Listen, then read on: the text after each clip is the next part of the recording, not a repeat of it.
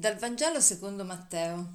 In quel tempo una donna che aveva perdite di sangue da dodici anni gli si avvicinò alle spalle e toccò il lembo del suo mantello. Diceva infatti tra sé se riuscirò anche solo a toccare il suo mantello, sarò salvata. Gesù si voltò, la vide e disse Coraggio, figlia, la tua fede ti ha salvata. E da quell'istante la donna fu salvata. Oggi abbiamo questo bellissimo miracolo di, di Gesù eh, verso una donna eh, emorroista, cosiddetta emorroista, una donna che da 12 anni perdeva sangue. Pensate, il perdere sangue, il sangue è il simbolo della vita, è la vita. Perdere sangue vuol dire perdere vita, essere debole.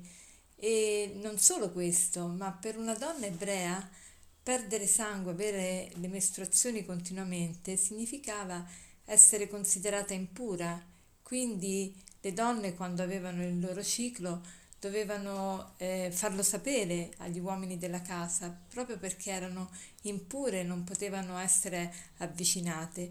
Inoltre voleva dire eh, essere affetta da questo da 12 anni, voleva dire anche che eh, non, sicuramente non aveva rapporti con il marito per questi 12 anni e non poteva nemmeno essere degna di di pregare perché era considerata impura e quindi anche dal punto di vista della preghiera era squalificata. Insomma, essere, eh, era una vera e propria piaga questa del, de, di avere queste emorragie e per cui era veramente ridotta male. Poi dire che aveva perdite di sangue da 12 anni significa dire che aveva queste perdite di sangue da un tempo molto lungo, un tempo infinito. E, e però questa donna ha fede nel Signore e dice se riesco anche solo a toccare il suo mantello sarò salvata. Beh, riconosceva in Gesù un, una persona che avrebbe potuto dargli vita e, e quindi anche solo toccare il lembo del suo mantello gli sarebbe bastato. Ma che fede, che bella fede! Allora noi chiediamoci, ma la mia fede com'è? Eh, noi ogni volta che riceviamo l'Eucaristia non è che tocchiamo il lembo del mantello di Gesù, ma prendiamo tutto Gesù, corpo, anima, divinità, eh, e quindi prendiamo tutto il Signore, altro che soltanto il lembo del mantello. E quindi la sua guarigione verso di noi la sua guarigione eh, dovrebbe incidere molto di più nella nostra vita. Ecco, il tocco del Signore è un tocco che sana, il tocco del Signore è un tocco che guarisce.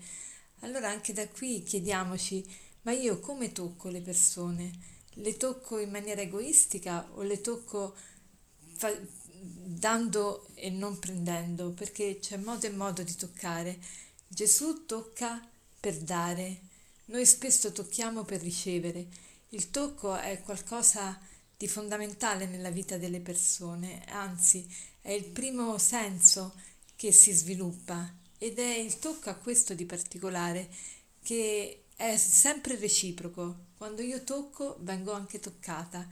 Eh, non è possibile eh, non, non, coinvolgere anche l'altra persona, mentre se io guardo posso anche non essere vista, se io ascolto posso essere anche non ascoltata.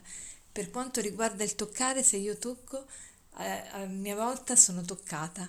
Quindi vediamo oggi di essere più attenti a come tocchiamo, a chi tocchiamo, cosa tocchiamo, perché tocchiamo e cerchiamo sempre di purificare di più la nostra intenzione e di dare questo tocco amoroso verso gli altri, un tocco che veramente vuole dare e non vuole usur- usurpare o ancora peggio eh, eh, sciupare e, e rovinare qualcosa.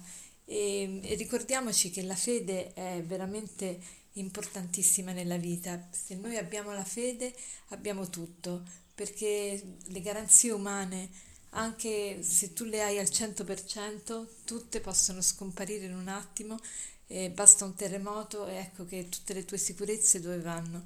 E invece se noi abbiamo fede, la fede eh, ci fa superare tutte le difficoltà. La fede è tutto e, e, quindi la fede, se tu hai perso anche tutte le certezze umane, ma hai ancora la fede, sai che in ogni circostanza il Signore ti è accanto e ti aiuterà a superare tutte le prove.